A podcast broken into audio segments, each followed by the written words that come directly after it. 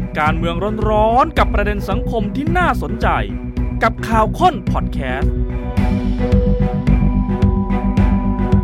ครับสวัสดีค่ะขอต้อนรับเข้าสู่ข่าวค้นคนข่าวกับผมวราวิชิตนินครับและลินสิทธิ์คำค่ะเรื่องราวของนายชวลิตทองด้วงหรือที่รู้จักกันทั้งประเทศไปแล้วว่าเสียแป้งนาโนดเนี่ยมันไม่ใช่แค่นักโทษหนีคดีคนหนึ่งปกติแล้วมันลุกลามกลายเป็นการสั่นสะเทือนในกระบวนการยุติธรรมเพราะปฏิเสธไม่ได้ว่าข้อมูลด้านหนึ่งเนี่ยเสียแป้งออกมาคลิปนี่2คลิปแล้วใช่ไหมครับช่วงสุดสัปดาห์ที่ผ่านมาพยายามจะบอกว่าตัวเองถูกกลั่นแกล้งตัวเองไม่ได้รับความยุติธรรมมีคนที่ถูกกล่าวหาในคดีเดียวกันจากเหตุการณ์เดียวกันเนี่ยนะ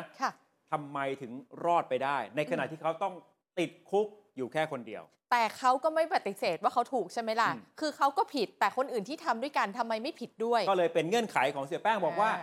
ถ้ายังไม่เอาคนที่เกี่ยวข้องเช่นอัยการบอใบไม้ประธานตอเต่าเหล่านี้ที่ร่วมกับเขาเนี่ย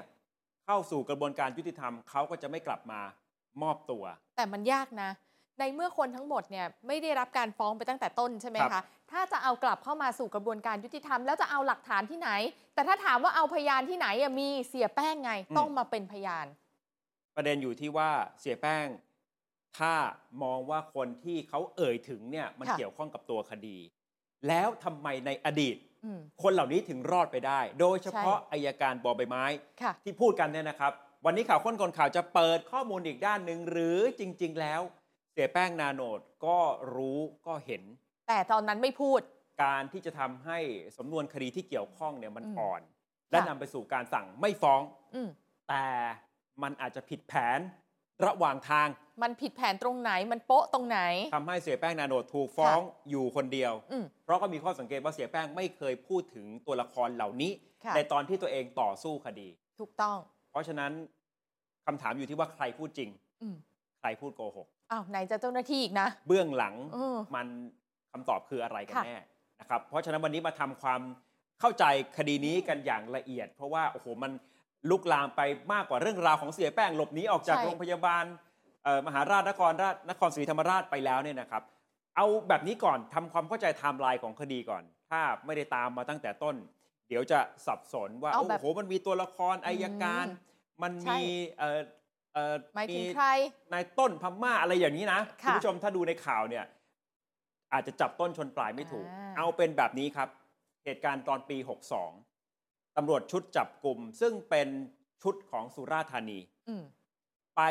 จับกลุ่มเครือข่ายยาเสพติดชื่อว่านายอัตชัยเลื่อนแป้นอ่ะเจอละที่สุราษฎร์ธานีก็จับมาได้1คนทีนี้พอจับตัวนายอัตชัยก็อยากจะรู้ว่าเครือข่ายยาเสพติดของนายอัตชัยเนี่ยเป็นใครบ้างก็เอามือถือของนายอัตชัยมาดูซิสิ่งที่เจอเนี่ยเจอ2ส่วนใหญ่ๆส่วนแรกคือเจอว่านายอัตชัยมีหัวหน้าชื่อต้นพม่าเรียกว่าเป็นคนนำพายาเสพติดมาให้นายอัตชัยเป็นเจ้าของเลยนะส่วนยาเสพติดนี้จากข้อมูลของมือถือของนายอัตชัยก็โยงไปถึงผู้รับคือผู้ที่จะซื้อยาเสพติดต่อจากนายอัตชัยซึ่งมีหัวหน้าใหญ่คือนายต้นพม่าในเอกสารหรือว่าในหลักฐานจากมือถือของนายอัตชัยพบการสื่อสารก็คือนายจอจานคนนี้เป็นคนสนิทของอัยการครับจริงๆเนี่ยในข้อมูลชุดแรกก่อนที่จะรู้ว่าเป็นนายจอจานเนี่ยคือนายบอใบไม้ก่อนนะแต่สุดท้ายแล้วเนี่ยพอมาพิสูจน์อ๋อก็คือคนเดียวกันกับนายจอจานคนนี้ตำรวจก็นำไปสู่การจับกุมอัตชัยจับก่อนนะแล้วก็จับนายจอจานได้ที่บ้านพักพัทลุงเจอละ2อัตชัยได้ตัวมาละจอจานได้ตัวมาละตำรวจก็เลยบอกว่าเอานายจอจานโทรไปหาเครือข่ายยาเสพติดของเธอสิเอายาบอกเขาว่าเอายาที่ฝากไว้มาส่งให้หน่อยใช่เพราะว่ามันมีเป็นหลักฐานเรื่องของการว่าสั่งยาเท่าไหร่ฝากเงินจ่ายเงินอะไรไว้แล้วเท่าไหร่เหมือนจะจ่ายคล้ายๆกับเป็นมัดจำไปแล้วก้อนนึงต้องมีอีกส่วนนึงนะอยู่อีกเท่าไหร่นะครับนายจอจานเนี้ยก็โทรหานัดหมายกับอัยการคนหนึ่งก็คืออัยการบอใบไม้ว่าให้เอายาเสพติดที่เหลือมาส่งคืนให้ตำรวจเดี๋ยวเรามาเจอกันหน่อยนะเพราะว่านายจอจานถูกจับไปแล้วนัดหมายกันที่ ตำบลนาขยาดอำเภอควนขนุนจังหวัดพัทลุงเนี่ยตัวละครหลักๆที่เกี่ยวข้องมีอยู่ประมาณนี้แหละแล้วเสียแป้งนาโนตเข้ามาเกี่ยวข้องในจังหวะไหนมาตอนนัดหมายในจังหวะที่นัดหมายกันว่าจะให้เอายาเสพติดที่เหลือมาส่งคืนโดยข้ออ้างของตำรวจบอกว่าเป็นการขยายผลการจับกุม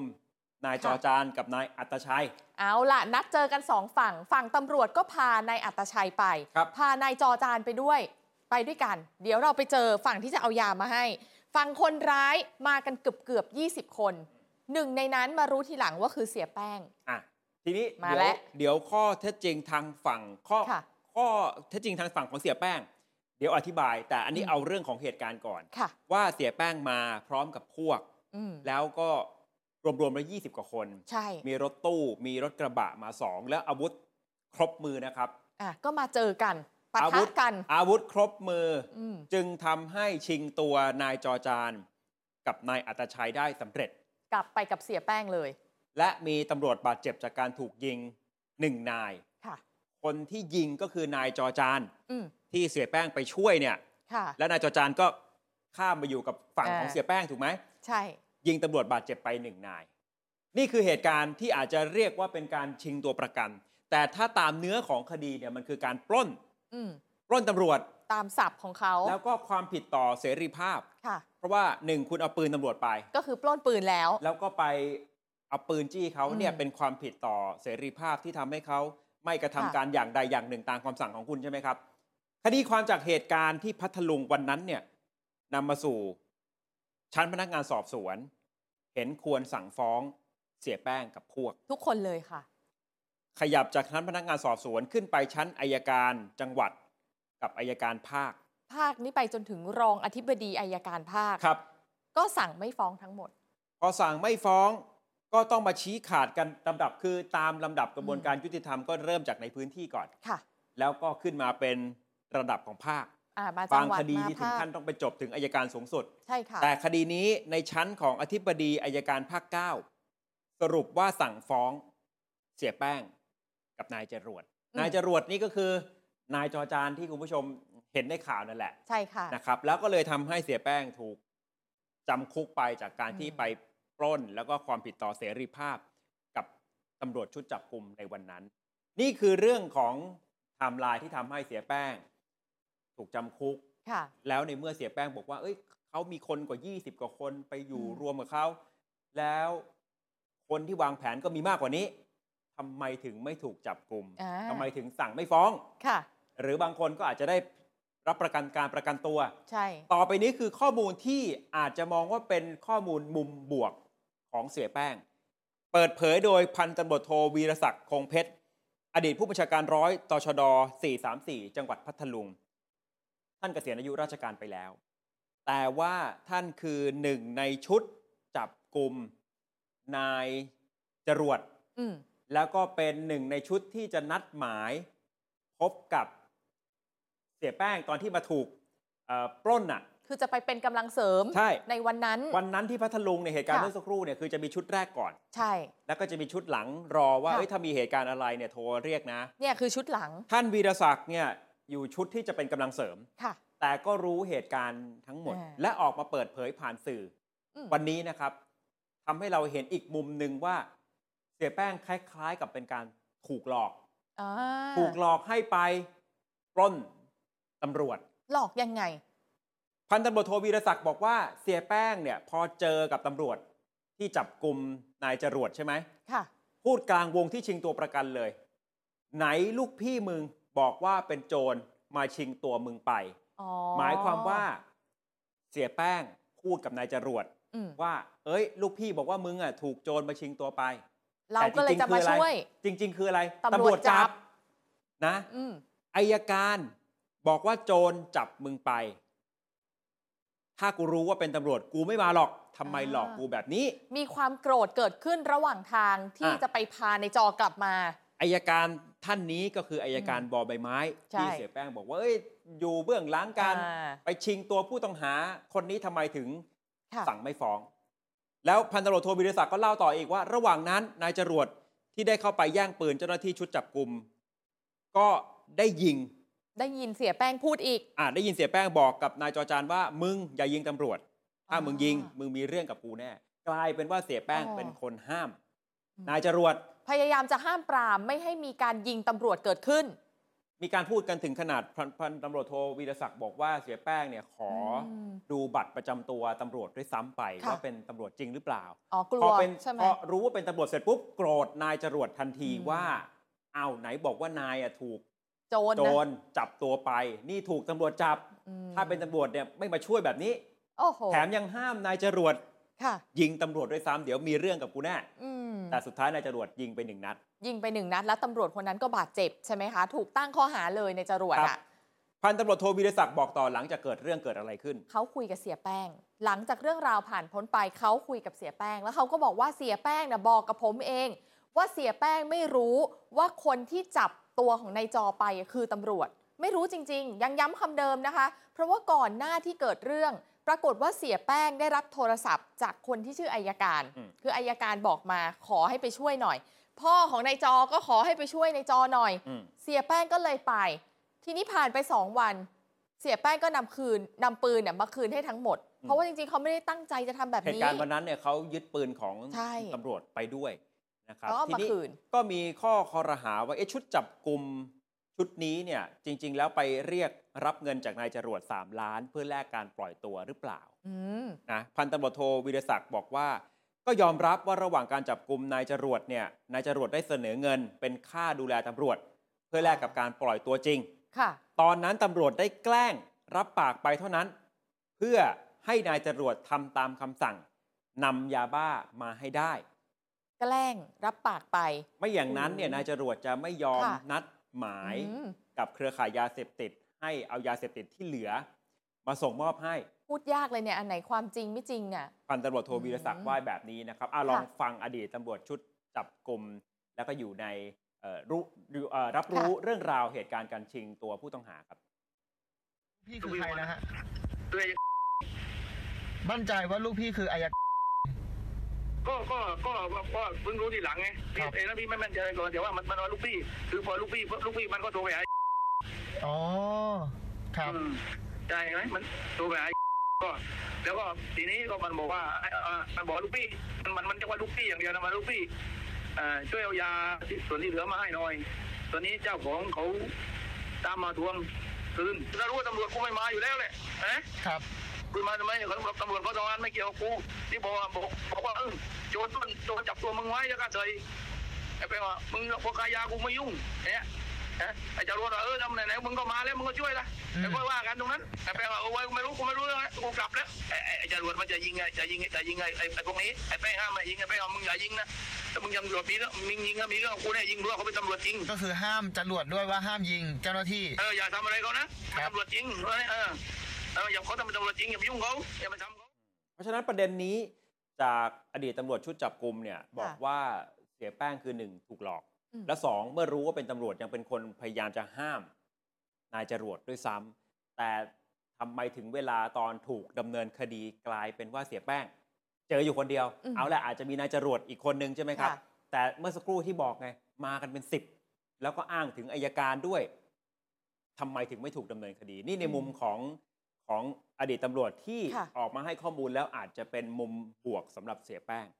แต่ต่อไปนี้คือข้อมูลอีกด้านหนึ่งที่ข่าวค้นคนข่าวตั้งข้อสังเกตเอาไว้บวกกับการสืบหาข้อมูลจากอัยการผู้ที่สุดท้ายเนี่ยสั่งฟ้องคดีนี้ว่ามันเกิดอะไรขึ้นลองดูหน่อยนะคะ1ค่ะแบ่งเป็นข้อๆนะ1ความผิดก่อนถูกจับกุมดำเนินคดีศาลชั้นต้นพิพากษาให้ลงโทษมีเจ้าหน้าที่รัฐเกี่ยวข้องนะอันนี้ต้องเข้าใจเราจะแยกออกเป็นหลายๆส่วนนะคะ2การวางแผนหลบหนีของเสียแป้งก็มีเจ้าหน้าที่รู้เห็นเกี่ยวข้องนะอันนี้คือเรื่องราวตอนที่เป็นนักโทษแล้วหลบหนีออกมาจากโรงพยาบาลมหาราชนครศรีธรรมราชแล้วคือเรื่องหลังละครับถัดมาสิ่งที่เสียแป้งแฉว่าไม่ได้รับความเป็นธรรมเช่นแฉว่าโดนอยู่คนเดียวส่วนตำรวจมันจะมีจ่าบางคนใช่ไหมที่เสียแป้งพูดอัยการบอใบไม้รอดกันหมดเลยนี่คือ3ส่วนที่เกี่ยวข้องกับเสียแป้งที่จะต้องแยกกันให้ขาดนั่นแปลว่าไม่ใช่ว่าเสียแป้งไม่ผิดนะ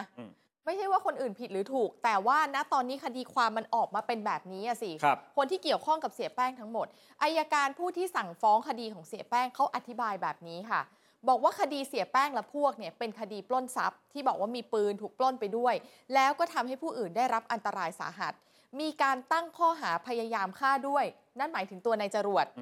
แต่ก็เป็นคดีที่แตกย่อกันออกไปต่อเนื่องจากอีกคดีหนึ่งเป็นคดีจับกลุ่มหรือจะเรียกว่าอุ้มก็คงไม่ผิดทั้งสองคดีล้วนเป็นการกระทำนอกกฎหมายทั้งนั้นแล้วก็ใช้วิธีการนอกกฎหมายเล่นงานกันขีดเส้นใต้ตรงนี้นะว่าอัยการผู้สั่งฟ้องคดีเสียแป้งบอกว่ามันมี2คดีคือคดีที่เกิดขึ้นเรื่องของคดีปล้นทรัพย์ทำให้ผู้อื่นได้รับอันตรายสาหัสใช่ไหมครับกับอีกคดีหนึ่งคดีจับกุมหรือจะเรียกว่าเป็นคดีอุ้ม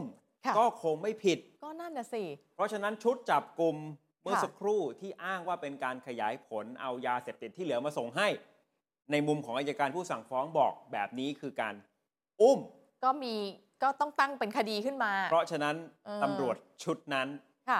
ก็อาจจะมีปัญหาในทางกฎหมายได้ซึ่งเดี๋ยวจะบอกความคืบหน้าของตำรวจชุดนี้ว่าก็มีคดีความเกี่ยวข้องเหมือนกันนะครับถ้าจะไล่เลียงอีกทีว่าทำไมตำรวจถึงลงความเห็นสมควรสั่งฟ้องแต่ในชั้นอัยการเนี่ยสั่งไม่ฟ้องมาก่อนแล้วเรื่องมันไปพลิกตรงไหนพลิกที่ชั้นอธิบดีอัยการภาค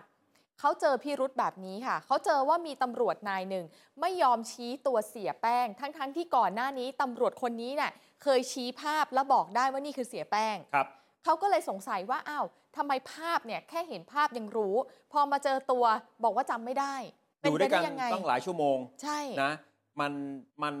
ทำไมมันแปลกนะถ้าในแง่ของการมองตัวสำนวนเนี่ยมันก็เหมือนกับว่าสำนวนมันอ่อนมันแปลกๆหรือเปล่าทำให้เชื่อได้ว่าการที่ตำรวจนายนี้ไม่ชี้ตัวเนี่ยน่าจะเป็นการช่วยเหลือกันในทางคดีพยายามจะให้เสียแป้งรอดหรือเปล่าอธิบดีอัยการท่านนี้เนี่ยท่านก็เลยสุดท้ายมีความเห็นคือสั่งฟ้องตัวเสียแป้งนะนี่คือสิ่งที่ทำให้เสียแป้งต้องเผชิญกับโทษแล้วก็ถูกจำคุกแล้วก็ต้องตัดสินใจหลบหนีมาจนถึงทุกวันนี้นะครับเบื้องลึกทางสำนวนคดีกันต่อนะว่ามันมีข้อสังเกตอะไรอีกบ้างนอกเหนือจากการที่มีตำรวจบางนายทำไมถึงไม่สามารถจะชี้ตัวเสียแป้งได้ทั้งที่เคยเห็นกันมาก่อนกรณีที่เสียแป้งไม่ได้โดนกรณีนี้เสียแป้งไม่ได้โดนฟ้องคนเดียวเสียแป้งเนี่ยจะมีข้อหาปล้นทรัพย์เห็นไหมในสำนวนจะเขียนบอกเลยนะคะส่วนอีกคนหนึ่งที่ถูกดำเนินคดีคือนายจรวดมีคดีเกี่ยวกับปืนมีคดีพยายามฆ่ารวมถึงตำรวจที่เกี่ยวข้องก็ถูกดำเนินคดีด้วยอันนี้อยู่ใน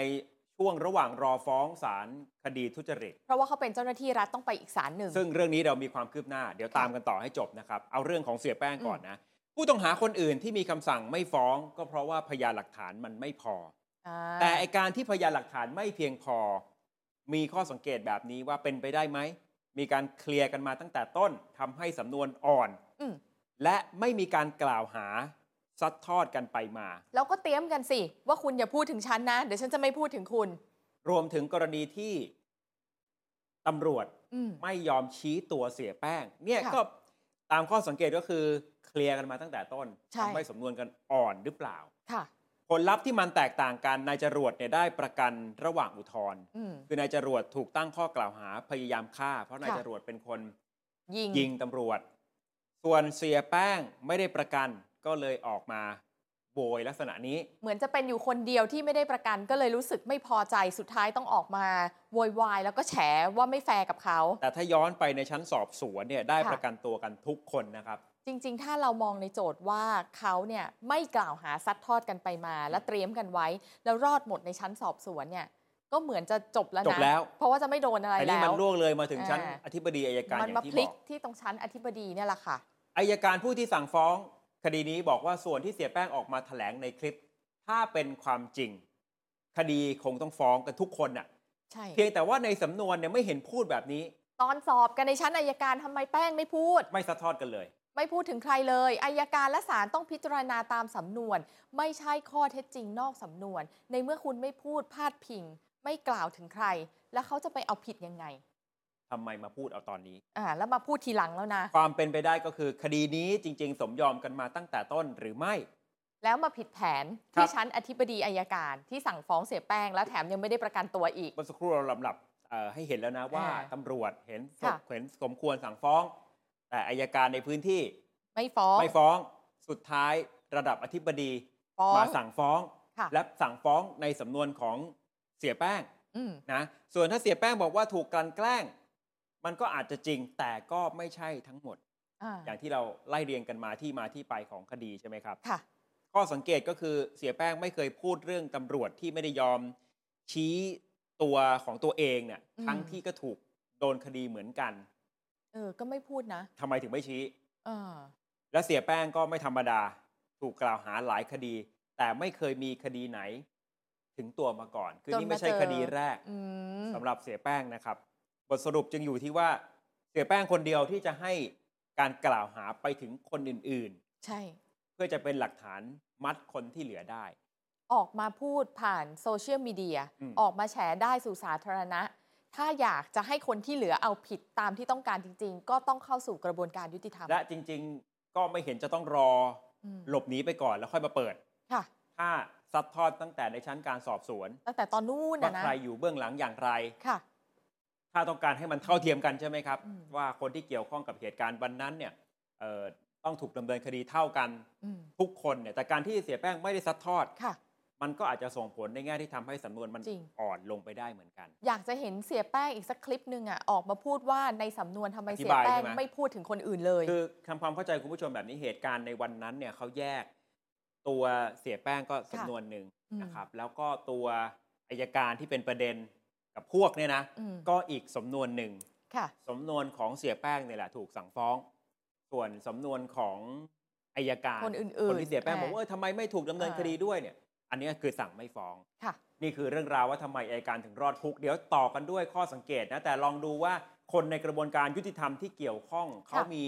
มุมมองอย่างไรรวมถึงอัปเดตความคืบหน้าการตรวจสอบของทางอัยการด้วยเริ่มจากท่านประยุทธ์เพชรคุณนะครับท่านโฆษกสำนักงานอัยการสูงสุดบอกว่าตอนนี้บูรณาการหาความจริงของคดีเสียแป้งคือคำสั่งที่ไม่ฟ้องอัยการบอยกับพวกรวม6คนและสำนวนที่มีการฟ้องเสียแป้งตอนนี้มีการส่ง EMS ด่วนมาถึงแล้วเห็นไหมต้องรอผลการตรวจวิเคราะห์คดีของสำนักงานอัยการสำนักงานวิชาการหลังจากนั้นจึงจะพิจารณาเรื่องการต้องย้ายหรือเปล่าว่าทำไมถึงมามีปัญหาลักษณะนี้เนี่ยนะครับลองฟังท่านโฆษกสำนักงานอัยการสูงสุดครับในส่วนของอัยการที่ชื่อบอยที่มีการสั่งไม่ฟ้องกับผู้ต้องหาอื่นรวมเบ็ดเสร็จเนี่ย6คนและมีการสั่งฟ้องในชาวลิตอย่างที่ผมนำเรียนเนี่ยท่านมีข้อสั่งการให้เอาสำนวนเข้ามาเพื่อวิเคราะห์ตรวจสอบนะครับเพราะฉะนั้นเนี่ยพอมาถึงแล้วก็คงเป็นขั้นตอนของการทำงานของคณะอัยการที่เกี่ยวข้องที่สำนักงานวิชาการซึ่งมีภารกิจโดยตรงในการตรวจวิเคราะห์สำนวนประเภทนี้อยู่แล้วตอนที่อัยการบอยตกเป็นผู้ต้องหาเนี่ยครับ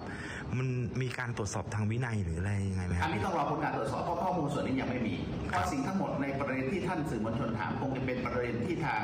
อธิบดีภาค 9 คงจะรวบรวมส่งให้กับสำนักงานวิชาการดูทั้งหมดและก็คงจะเป็นส่วนของการวิเคราะห์รวมนี่นะคะรอหน่อยก็ถือว่าเร็วนะส่งเป็น EMS มาเลยนะคะส่วนฝั่งผู้บัญชาการตำรวจแห่งชาติค่ะพลตำรวจเอกต่อศักดิ์สุขวิมลนะคะบอกว่าตำรวจทำตามหน้าที่นะไม่ได้ทำตามเสียงในโลกออนไลน์นะการหลบหนีแบบนี้เนี่ยเสียแป้งขอฝากหน่อยอย่างนี้คุณต้องหนีไปทั้งชีวิตหรือเปล่าตัวของบิ๊กต่อนะคะบอกว่าตอนนี้รู้วันเวลาที่เสียแป้งลงจากเทือกเขาบรรทัดละรวมถึงรู้ด้วยว่าใครเป็นคนที่พาเสียแป้งลงเขายืนยันว่าเสียแป้งยังอยู่ในประเทศนะคะยังไม่ได้ออกไปนะคะส่วนกระแสข่าวที่ออกมาบอกว่าเสียแป้งติดต่อขอมอบตัวตรงนี้ย้ำเลยว่าไม่จริงเสียแป้งยังไม่ได้ติดต่อมามีแต่คนรอบๆตัวแต่เสียแป้งตัวจริงเนี่ยยังไม่ได้ติดต่อมาแล้วก็บอกว่ากระแสข่าวออนไลน์ที่มาตำหนิการทำงานของตำรวจเนี่ยแล้วก็ให้กำลังใจเสียแป้งเสียต่อคิดยังไงบิ๊กต่อคิดยังไงบิ๊กต่อก็เลยบอกว่าผมมาทำตามหน้าที่นะเท่านั้นแหละอีกหนึ่งคนนะคะอธิบดีกรมสอบสวนคดีพิเศษค่ะมีเสียงไหมคะลองฟังเสียงค่ะเรารู้ว่าเขาลงมาวันที่เท่าไหร่นะครับแล้วใครมารับเรารู้หมดแล้วล่ะแล้วคนที่ให้การช่วยเหลือเราดำเนินคดีหมดที่ติดต่อก็คือติดต่อคนน้องๆมาแต่ว่าเขาประสานมาญาติก็ประสานมาว่าจะขอมอบตัวแต่มีเงื่อนไขที่บอกมีเงื่อนไขที่รับไม่ได้ไม่มีเงื่อนไขมอบตัวอย่างเดียวถ้าเขาไม่มั่นใจก็ติดต่อมาที่จงทีมไปรับเอาญาติพี่น้องเข้ามาเลยก็ได้ถ้ากลัวไม่ปลอดภัยพี่รับรองความปลอดภัยมอบ ตัวแต่ต้องไม่มีเงื่อนไขแค่นั้นอยากจะส่งสัญญาณอะไรถึงแป้งไหมท่านก็บอกว่าไม่มีอะไรจะหนีไปทั้งชีวิตเหรอพี่ถามหน่อยถ้าไม่ได้ความเป็นธรรมก็มาเราฟ้องนี่นะคะส่วนอีกหนึ่งคนค่ะที่อธิบดีกรมสอบสวนคดีพิเศษนะคะพันตำรวจตรีสุริยาสิงหกมลนะคะบอกว่ายังเร็วเกินไปนะที่จะบอกตอนนี้เนี่ยว่ากรมสอบสวนคดีพิเศษจะรับคดีนี้เป็นคดีพิเศษไหมสิ่งสำคัญที่สุดคือต้องตรวจสอบพิสูจน์ข้อเท็จจริงหลายอย่างค่ะคือถ้าเข้าข่ายหรือว่าต้องมารื้อฟื้นคดีใหม่มีลักษณะเข้าเป็นคดีพิเศษก็จะส่งมอบเรื่องให้กับ DSI ดำเนินการต่อทันทีในส่วนนี้ไม่ต้องห่วงเลยฟังเสียงดูค่ะรัฐมนตรีท่านให้ความสำคัญอย่างสูงเลยนะครับแล้วท่านก็มีการสั่งการไปยังหน่วยที่เกี่ยวข้องรวมทั้งดีไซน์ด้วยนะครับให้ทำการดูข้อเท็จจริงนะครับในรายละเอียดและหากว่าเข้าข่ายที่จะต้องเป็นคดีพิเศษหรือถูกรื้อฟื้นเป็นคดีขึ้นมาใหม่เนี่ยนะครับถ้าเข้าลักษณะก็อาจจะต้องส่งให้ทางดีไซน์ดำเนินการตอนนี้ยังเร็วไปครับก็ทุกฝ่ายกำลังเร่งดำเนินการอยู่เมื่อสักครู่เราฟังข้อมูลจากอดีตตำรวจชุดจับกุมที่ออกมาบอกในมุมที่อาจจะเป็นประโยชน์ต่อตัวเสียแป้งว่าเขาถูกหลอกแล้วดำเนินคดีไม่เป็นธรรมอย่างไรรวมถึงฟังอัยการผู้ที่สั่งฟ้องคดีนี้ว่าเอ๊ะมันอาจจะไม่ใช่แบบนั้นสำนวนมันเป็นการสมยอมกันตั้งแต่แรกเพียงแต่ว่ามันมาผิดแผนใช่ไหมครับเพราะฉะนั้นก็ขอขบวดประเด็นให้เข้าใจรวมถึงตั้งคำถามต่อว่ามันมีข้อเท็จจริงอะไรที่ต้องพิสูจน์ว่าตกลงใครพูดจริงกันแน่มันอาจจะมีความเป็นไปได้หลายอย่างก็ได้นะเพราะว่าเรายังเสียแป้งตัวจริงยังไม่ออกมาไงกรณีแรกอาจจะเป็นเคสเสียแป้งกับตำรวจชุดจับกุมเนี่ยเป็นลักษณะเป็นโจรปะทะโจรหรือเปล่าคือโจรทั้งคู่จากนั้นพยายามหัวกันเพื่อให้รอดกันทั้งสองฝ่ายแต่หัวมาแตกเพราะมันผิดแผนเนื่องจากอธิบดีอัยการในขณะนั้นสั่งสอบเพิ่มแล้วก็มีความเห็นสั่งฟ้องผู้ต้องหาสองคนในคดีแต่ฟ้องแยกคดีคือกรณีเสียแป้งกับนายจรวดใช่หรือไม่จริงๆรู้กันมาหัวกันมาแต่มาผิดแผนตรงนี้เพราะฉะนั้นข้อเท็จจริงที่ต้องพิสูจน์ต่อไปครับคือตำรวจชุดจับกุมนายจรวดตอนแรกเนี่ยเป็นชุดจับยาเสพติดที่ทำงานอย่างโปร่งใสจริงหรือแค่อุ้มตัวนายจรวดเพื่อตามเงินค่ายาเสพติดคืนจากพฤติการทำท่าว่าจะเบี้ยวค่ายาเรื่องนี้มีรายงานจากแหล่งข่าวที่เชื่อถือได้ในวงการอัยการครับว่าตำรวจภาค 8 ชุดจับกุมนายจรวดก็ถูกฟ้องคดีต่อศาลอาญาคดีทุจริตและประพฤติมิชอบภาค 8 ด้วยตำรวจที่ชี้ภาพเสียแป้งที่เราอธิบายเมื่อสักครู่แต่สุดท้ายไม่ยอมชี้ตัวเนี่ยอ้างว่าจำไม่ได้ก็ถูกฟ้องในคดีนี้ด้วยโดนฟ้องหมดเลยเพราะฉะนั้นถ้าหากตำรวจชุดจับกุมนายจรวดก็เล่นเกมเดียวกันและมีแนวโน้มเกี้ยเสียสมยอมกันมาตั้งแต่ก่อนจะฟ้องคดีเป็นไปได้หรือไม่วันนี้ตำรวจชุดนี้จึงออกมาให้ข่าวที่เป็นบวกกับเสียแป้งในทำนองว่าที่เสียแป้งพูดมันเป็นความจริงทั้งหมดโดยเฉพาะที่ไปกล่าวอ้างถึงอัยการบอใบไม้กับพ่อของนายจรวดหลอกให้ไปไม่รู้ว่าชุดจับกุมเนี่ยเป็นตำรวจจริงๆคือนึกว่าจรวดเนี่ยถูกโจรจับไปใช่ไหมครับใช่ปรากฏว่าล่าสุดตำรวจภาค 8 ที่เกี่ยวข้องกับชุดจับกุมนายจรวดออกมาให้สัมภาษณ์สื่อหลายแขนงรวมทั้งทีมข่าวภูมิภาคของเนชั่นทีวีด้วยยืนยันว่าเป็นการจับกุมนายจรวดในฐานะเครือข่ายค้ายาจริงๆไม่ใช่การอุ้มรีดเงินและก็มีการปล่อยคลิปการพูดคุยกับผู้ที่เกี่ยวข้องในคดีมายืนยันเป็นหลักฐานเพื่อจะไล่เรียงอย่างที่เราบอกไงว่าจับนายอัตชัยโยงไปถึงนายต้นพม่าเสร็จปุ๊บก็ไปเจอจรวดสนทนากันมาเพื่อจะขยายความจากคดีนี้เขาก็เก็บเสียงไว้หมดลองฟัง2 คลิปนี้ที่ตำรวจเขาเปิดเผยออกมาครับแล้วเคสที่เขาเอายามาเนี่ยมันมีถูกจับบ้างไหมไม่มีครับทีนี้ที่เอามา850มัดเนี่ยเอามาเดือนไหนหรือว่ามันทยอยไม่ใช่เอามาทีเดียวเอาไปทีเดียวครับเอาทีเดียวเลยอ่ะเอาไปทีเดียวโอนมาเกือบประมาณ2 ล้านนะ2 ล้านกว่านี้จ้ะ2.9 ล้านในบัญชีนู้นนะ2.9 ล้านใช่ครับใช่ประมาณ2.9 ล้านนี่แหละผมหมายถึงว่ามันโอนยังไงอ่ะบัญชีมันโอนผ่านทางร้านค้าครับทางร้านรับโอนอันนี้เขาโอนมาปุ๊บว่าให้เด็กไปเอามันไม่มีสลิปเลยผมเลยส่งไปให้ไม่ได้เพราะส่วนมากเขาโอนก็เขาจะไม่ใช้ชื่อของเขาเองครับผมก็รู้ว่าคุณก็ต้องการข้อมูลกันผมก็ยินดีให้แต่ในกรณีให้นั้นคือเราต่างคนต่างต้องไม่เดือดร้อนเพราะว่าผมก็ยินดีช่วยพวกคุณถูกไหมถูกต้องก็เอาข้อมูลไหนที่เราไม่สามารถบอกได้ก็ไม่ต้องบอกเพราะว่าบางอย่างเนี่ย เดี๋ยวเราเดือดร้อนเราเข้าใจไม่มีอะไรที่ผมบอกไม่ได้ผมบอกได้ทุกคำถามครับเท่าที่ผมรู้ไม่เอาตัวไม่เอาเดี๋ยวพูดโอ้แต่ว่าโอ้ตัดไปแล้วรถไอ้ที่หลังก็จบแล้วไอ้ข้าไม่ยึดไม่มีสัญญาณเลยมันมีบวชใช่ไหมครับมึงเลยบวชผมเลยบวชเลยผมเลยบวชเลยผมไม่ได้คุยเรื่องเล่นนะเรื่องมันเราไม่จับด้วยกับคนหนึ่งเดี๋ยวนั้นนะกูหลับบักแล้วต้องหลับบักแล้วไม่เราไม่จับด้วยกับคนหนึ่งมีใครตายลูกเราไม่ได้บวชคุยเรื่องมันนี่นะแบบต้องบูชามันนี่นะไปได้ยังฮะต้องเรียนน้อยออกแล้วก็ตามร้อยที่ว่าวันนี้กูเนี่ยไม่ได้ตามเลยป๊อปป๊อปเปียไหมตามเลยเปียยัง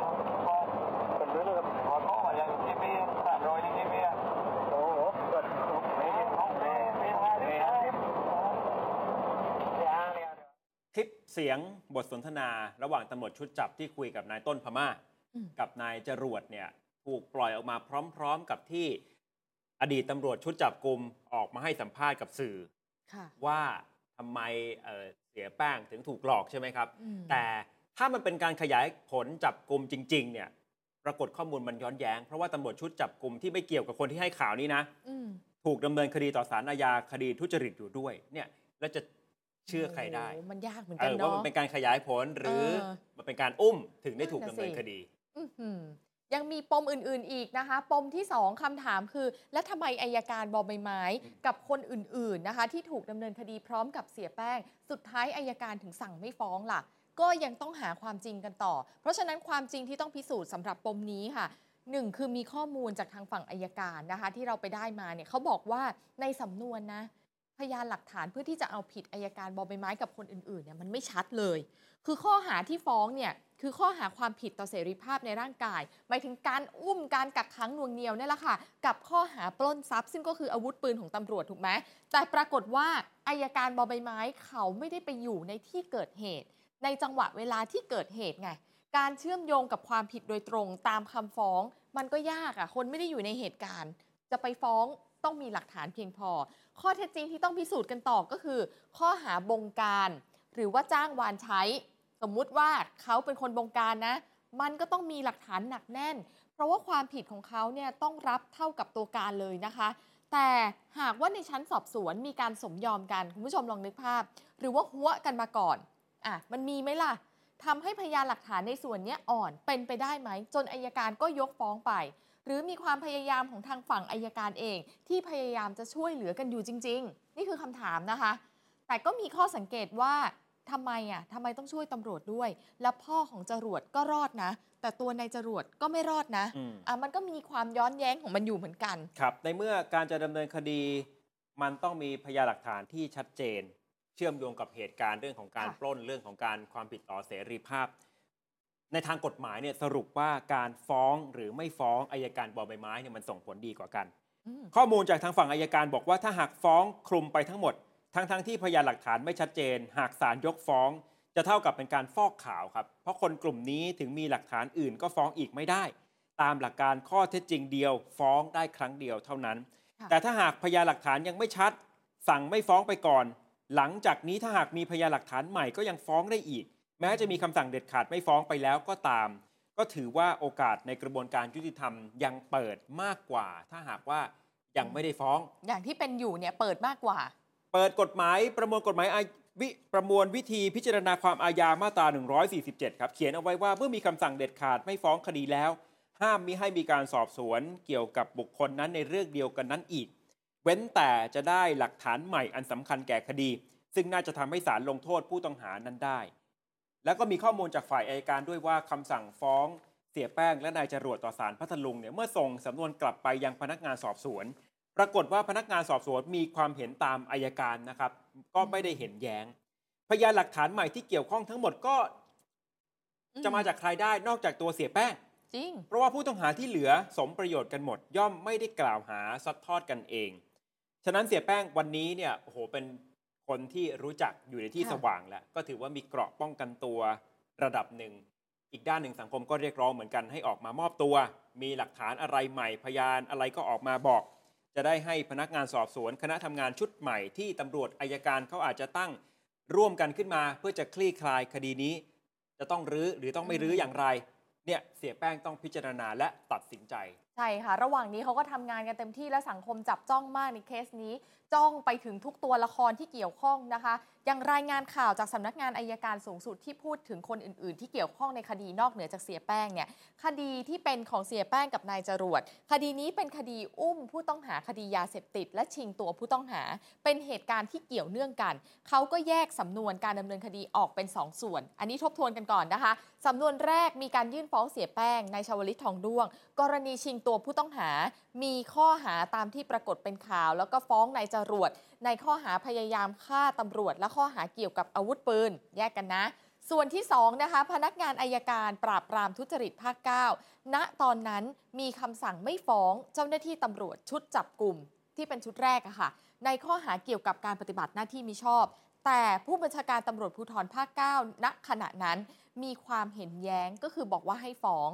ทีนี้พอตำรวจปลายทางอยากจะให้ฟ้องละรายงานล่าสุดค่ะบอกว่าอัยการสูงสุดมีคำสั่งชี้ขาดฟ้องตำรวจชุดจับกลุ่มทั้ง8 นายเลยนะคะฟ้องต่อศาลอาญาคดีทุจริตและประพฤติมิชอบภาค9ตอนนี้อยู่ระหว่างเขียนร่างคำฟ้องกันอยู่ก็คาดว่าช่วงปลายเดือนธันวาคมนี้แหละจะนำตัวผู้ต้องหาทั้งหมดฟ้องคดีต่อศาลอาญาคดีทุจริตได้ด้วยนี่คือเซตที่1นะคะได้เห็นละว่าชุดจับกลุ่มชุดแรกเนี่ยเดี๋ยวรอดูเลยเพราะมันเป็นคดีเรียบร้อยแล้วมีข้อสังเกตเพิ่มเติมจากวงการอัยการด้วยค่ะเขาบอกว่าตำรวจชุดจับกลุ่มนายจรวดกับพวกเนี่ยที่อ้างว่าขยายผลคดียาเสพติดพฤติการมีความโปร่งใสจริงไหมยังไงเพราะว่าเมื่อมีการจับกลุ่มผู้ต้องหาในพื้นที่จังหวัดพัทลุงชุดจับกลุ่มเนี่ยเป็นกำลังจากนอกพื้นที่นะไม่ยอมประสานตำรวจท้องที่ด้วยแล้วก็ไม่นำตัวผู้ต้องหาไปลงบันทึกประจำวันด้วยสิ่งที่เขาทำคือเขาคุมตัวไว้แล้วก็ไปที่อื่นแล้วก็อ้างว่าที่ต้องทำแบบนี้เพื่อขยายผลจับกลุ่มบุคคลในเครือข่ายค้ายาซึ่งไม่ว่ามันจะฟังขึ้นหรือเปล่าแต่การกระทำแบบนี้นะคะเข้าข่ายผิดกฎหมายแล้วแหละไม่เป็นไปตามที่บัญญัติไว้ในประมวลกฎหมายวิธีพิจารณาความอาญาค่ะเมื่อสักครู่อัยการที่สั่งฟ้องถึงมีข้อสังเกตไงหรือเป็นการอุ้มก็นั่นน่ะสิใช่ไหมครับเพราะว่าไม่ได้เอาไปลงบันทึกประจำวันไม่ประสานกับตำรวจในพื้นที่จะอ้างว่าเป็นการจับเพื่อไปขยายผลไม่ได้ไปเอายาบ้าที่เหลือออกมาเนี่ยนะแล้วสุดท้ายกลายเป็นเหตุการณ์ที่เสียแป้งมาชิงตัวไปซึ่งจะยังไม่เรียกว่าตัวผู้ต้องหาด้วยซ้ำเพราะณขณะนั้นเนี่ยไม่ได้ทำตามกระบวนการของทางตำรวจเขานะครับก็อยู่ที่ข้อเท็จจริงแหละว่าเสียแป้งจะออกมามอบตัวไหมแล้วถ้ามีข้อมูลในด้านหนึ่งก็ออกมาพูดซะทำไมถึงมาพูดเอาตอนนี้ตอนที่ทำสำนวนคดีถึงไม่ได้ซัดทอดคนอื่นปิดท้ายช่วงนี้เป็นข้อสังเกตในเชิงพื้นที่ว่าคุณผู้ชมสังเกตไหมครับเวลามีเหตุการณ์ลักษณะแบบนี้ทำไมถึงเกิดในภาคใต้มีลักษณะของการใช้ความรุนแรงอาวุธปืนนั่นสิเจ้าหน้าที่รัฐที่บางทีก็แยกไม่ออกว่าเป็นผู้รักษากฎหมายหรือผู้กระทำผิดกฎหมายซะเองที่เขาคุยกันนะว่าคนดุอยู่ทางแถวนั้นนะจริงหรือเปล่าข่าวคนข่าวได้พูดคุยกับนักวิชาการอิสระที่ท่านทำวิจัยและก็เก็บข้อมูลในพื้นที่ภาคใต้ตอนล่างมายาวนานก็สามารถจะสรุปสาเหตุให้เข้าใจง่ายๆได้แบบนี้นะครับอย่างแรกคือภาคใต้เป็นพื้นที่ที่มีทรัพยากรมากการทำธุรกิจไม่ว่าจะทำการเกษตรหรืออุตสาหกรรมจะเป็นธุรกิจขนาดใหญ่ใช้คนมากใช้แรงงานมากมีลูกน้องก็มากจึงต้องมีระบบควบคุมที่เข้มงวดเด็ดขาดอาจจะเรียกว่าเป็นระบบในหัวอย่างเช่นเดิมเนี่ยทำเหมืองแร่ต่อมาก็ทำสวนยางพาราขนาดใหญ่กิจการแบบนี้ต้องใช้คนมากครับก็มีลูกน้องมากก็ต้องใช้ระบบอิทธิพลเข้าไปควบคุม2คือภาคใต้มีธุรกิจประมงซึ่งเป็นอีกหนึ่งอาชีพที่เรียกว่ามีกฎเฉพาะตัวกฎหมายปกติเข้าไปไม่ถึงเช่นมีเหตุวิวาทกันในทะเลบางกรณีก็ยิงกันทิ้งกลางทะเลเจออีกทีเป็นศพก็มีบ่อยครั้งไป3คือภาคใต้มีพื้นที่ป่าเขามากมีโจรชุกชุมโจรก็ถือว่าเป็นกลุ่มนอกกฎหมายที่มีกฎเฉพาะตัวเหมือนกันที่มันแตกต่างจากการบังคับใช้กฎหมายอยู่แล้วกฎหมายเองไม่สามารถจะเข้าไปควบคุมได้4ครับภาคใต้ยังมีคอมมิวนิสต์ที่มีเครือข่ายแข็งแกร่งสู้กับรัฐจริงรบจริงเจ็บจริงตายจริงอย่างเช่นในอดีตพื้นที่บ้านช่องช้างที่เกิดยุทธการเขาช่องช้างสุราษฎร์ธานีในยุคปราบคอมมิวนิสต์ในภาคใต้เนี่ยฝ่ายความมั่นคงโดยเฉพาะทหารเขาใช้วิธีการปราบปรามผู้เห็นต่างโดยอ้างเรื่องของคอมมิวนิสต์ใช้วิธีการรุนแรงนะครับเช่นคำที่คุณผู้ชมคงจะเคยได้ยินถีบลงเขา เผาลงถังหรือที่เรียกกันว่าเหตุการณ์ถังแดงเนี่ยคือมีผู้เห็นต่างถูกเผาอยู่ในถังน้ำมัน200ลิตรแล้วก็ถีบถังให้กลิ้งลงจากเขานี่เกิดในพื้นที่จังหวัดพัทลุงนะตอนนี้ถึงขั้นมีวันรำลึกถังแดงว่ากันว่าผู้เสียชีวิตในพัทลุงและจังหวัดใกล้เคียงเนี่ยมากกว่า 3,000 คนมันก็ทำให้เกิดความเจ็บแค้นเข้าป่าจับปืนต่อสู้กับรัฐจำนวนมากแล้วก็ทำให้คนไม่ยอมรับกฎหมายและสุดท้ายก็คือมีปัญหาทับซ้อนเกี่ยวกับผู้ก่อความไม่สงบในจังหวัดชายแดนภาคใต้และโจรจีนคอมมิวนิสต์ใช้พื้นที่ป่าเขาในการเคลื่อนไหวต้องการแบ่งแยกดินแดนก็ยิ่งทำให้มีกลุ่มนอกกฎหมายเพิ่มขึ้นมาดีจากเหตุการณ์เสียแป้งมันสะท้อนอะไรได้หลายๆอย่างในกระบวนการยุติธรรมปัจจัยแวดล้อมใต้เขาก็ไม่เหมือนใครนะคะพอมีผสมกันปุ๊บมันก็อาจจะเป็นที่เกิดเหตุนอกกฎหมายเยอะ